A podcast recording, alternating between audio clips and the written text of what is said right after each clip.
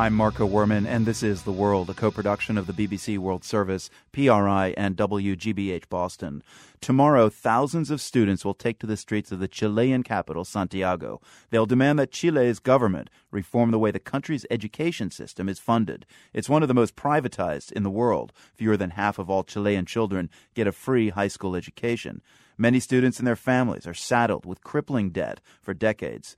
Chilean student leaders have been pushing for changes for over a year. They've tried strikes, street demonstrations, sit ins, even a mass kiss fest. The world's Alex Gallafent reports from Santiago on what their impact has been. This was Santiago last year, in the middle of the so called Chilean winter. Students on college and high school campuses across the country organized strikes and boycotted their classes and huge marches like this made news around the world. They also made an international star of 24 year old Camila Vallejo, the then president of the University of Chile Student Federation. The New York Times called her the world's most glamorous revolutionary. Vallejo remains the biggest star in Chile's student movement, so big that her trademark silver nose ring now crops up in the noses of many of her peers. Still, she doesn't have much to show for last year's protests, except for some reductions in interest rates on student loans. If you look at the bills that the government has sent to Congress, you can see that they're only small cosmetic changes or tweaks to the market based model. They're not the big structural changes to the education system that we were looking for. The student movement hasn't attained much. That's Marta Lagos, a pollster and political analyst based in Santiago. I asked her why the profile of student leaders like Camila Vallejo remains so high if the Chilean winter didn't deliver results. She says you have to remember Chile's history. September 11th, 1973, radio broadcasts announced that General Augusto Pinochet had taken control in Chile. He seized power in a bloody military coup.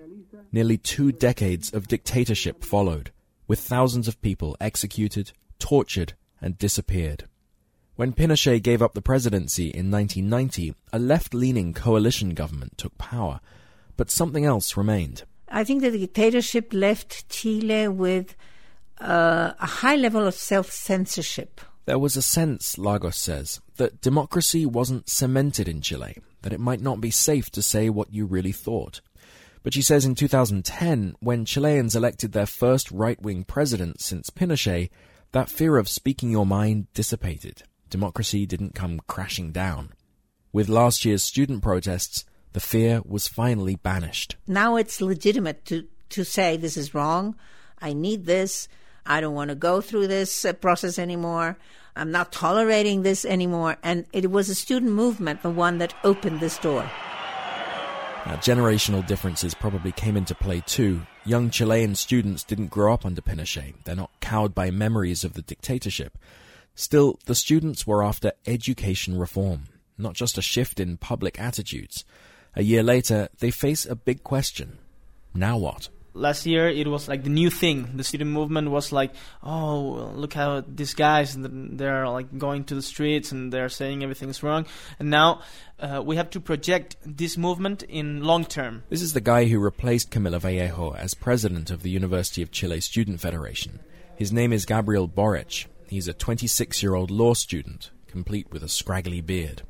One thing is certain he says. The street protests will continue they're the source of the students' power. If we don't go to the streets, if we don't protest, we are not going to be listened.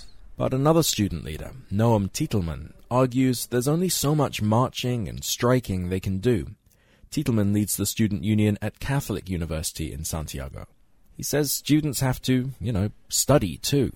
Uh, we're entering a new phase which is less demonstrations of strength and more uh, political and social discussion. For example, one of the newest things that is being discussed is a reform to our tax system. Taxation, healthcare, immigration, the list of grievances goes on. Chile's student leaders have argued that inequities are everywhere in Chilean society and that they're all rooted in political atrophy. They say that Chile's constitution and the political system are frozen in time still based on what Pinochet bequeathed the country more than 20 years ago. So, how does a student led social movement move from the streets of Santiago to the corridors of power? It, th- that step, it's complicated. Complicated, says Gabriel Boric, because the students don't all hold the same views. He himself is a kind of Occupy Wall Street economic reformer. Camila Vallejo is a member of Chile's Communist Party, and Noam Titelman is a work within the system pragmatist. That diversity is a strength, Boric says. The movement can't be dismissed as the product of a single ideology, but it does make the shift to formal politics tricky. It's not like we say, okay, tomorrow the student movement is going to be a political party, but we understand that a social movement is not enough to change reality. Fernando Paulsen hosts a political call in show on Chilean radio.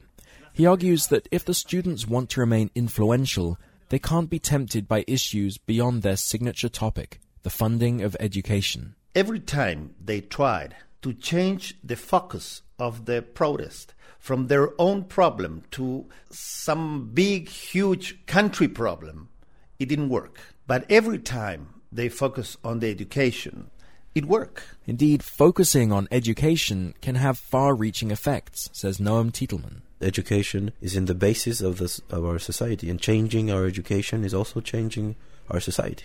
If that's true, then the student movement doesn't need to turn itself into a political party, even if that were possible.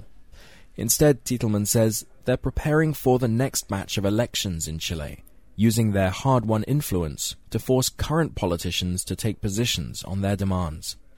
It'll be less glamorous work than the high wattage protests of last year. Maybe it seems a little bit less sexy, but it's a lot more realistic. For the world, I'm Alex Gallafent, Santiago, Chile. You can see pictures of the Chilean student leaders in Alex's story at theworld.org.